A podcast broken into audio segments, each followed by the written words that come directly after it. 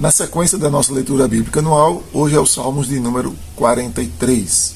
Os estudiosos dizem de que esse salmo é uma continuação do salmo anterior, o 42, tem a mesma composição os filhos de Corá, que eram cantores ali no templo.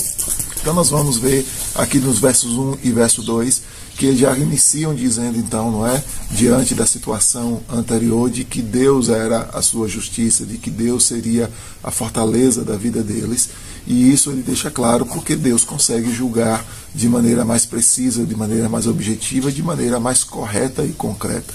Então, diante dos inimigos que os perseguiam, diante da sua alma abatida, diante das calúnias né, e a situação em que ele se encontrava, então o salmista diz de que vai esperar em Deus, que é a sua fortaleza, mas também que Deus é a sua justiça. Os versos 3 e 4 também, ah, o salmista aponta e diz de que diante da sua angústia, e a gente vai ler lá no verso 6 do 42, de que ele fala do abatimento da sua alma, da incapacidade que ele tinha de sentir prazer, de buscar alguma coisa. Né? Lembra que o Salmo 42 eu disse de que ali tinha um misto né? de alegria, de tristeza. E a gente vai encontrar então essa descrição lá. E aqui ele diz o seguinte, do verso 3 e verso 4, de que precisava de que a luz e a verdade de Deus os guiasse até o santuário, os guiasse até o templo. A gente vai ver no Novo Testamento, onde Jesus vai, chegar, vai dizer e vai afirmar em João 8,12, de que ele é a luz do mundo. E para alguém chegar a Deus, era guiado por ele, ele era o guia para a vida das pessoas. E a gente vai encontrar ainda também João 14,6, também bem conhecido, Jesus dizendo de que ele também é o caminho para Deus.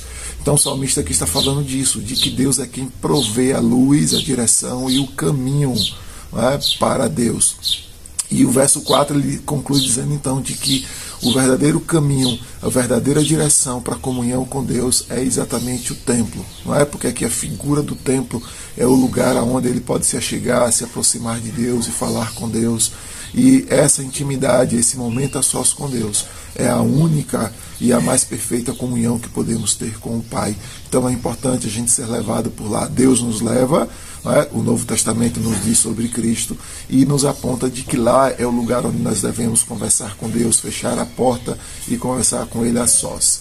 E ele termina o verso de número 5 aqui nesse Salmo 43, descrevendo e deixando claro de que mesmo que a sua alma pudesse estar abatida, mas a, o guiar de Deus a ele pela luz e pela verdade o levava à presença do Senhor. E aí ele diz a sua alma, porque, porque ela está abatida, porque ela está deprimida. Não, não fique.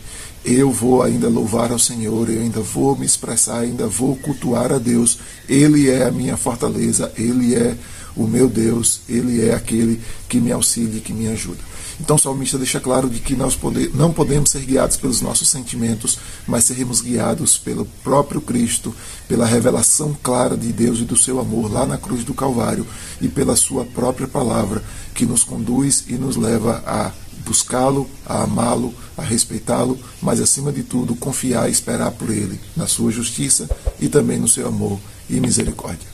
Me segue, que eu te ensino pelo caminho e até o nosso próximo Querendo Deus.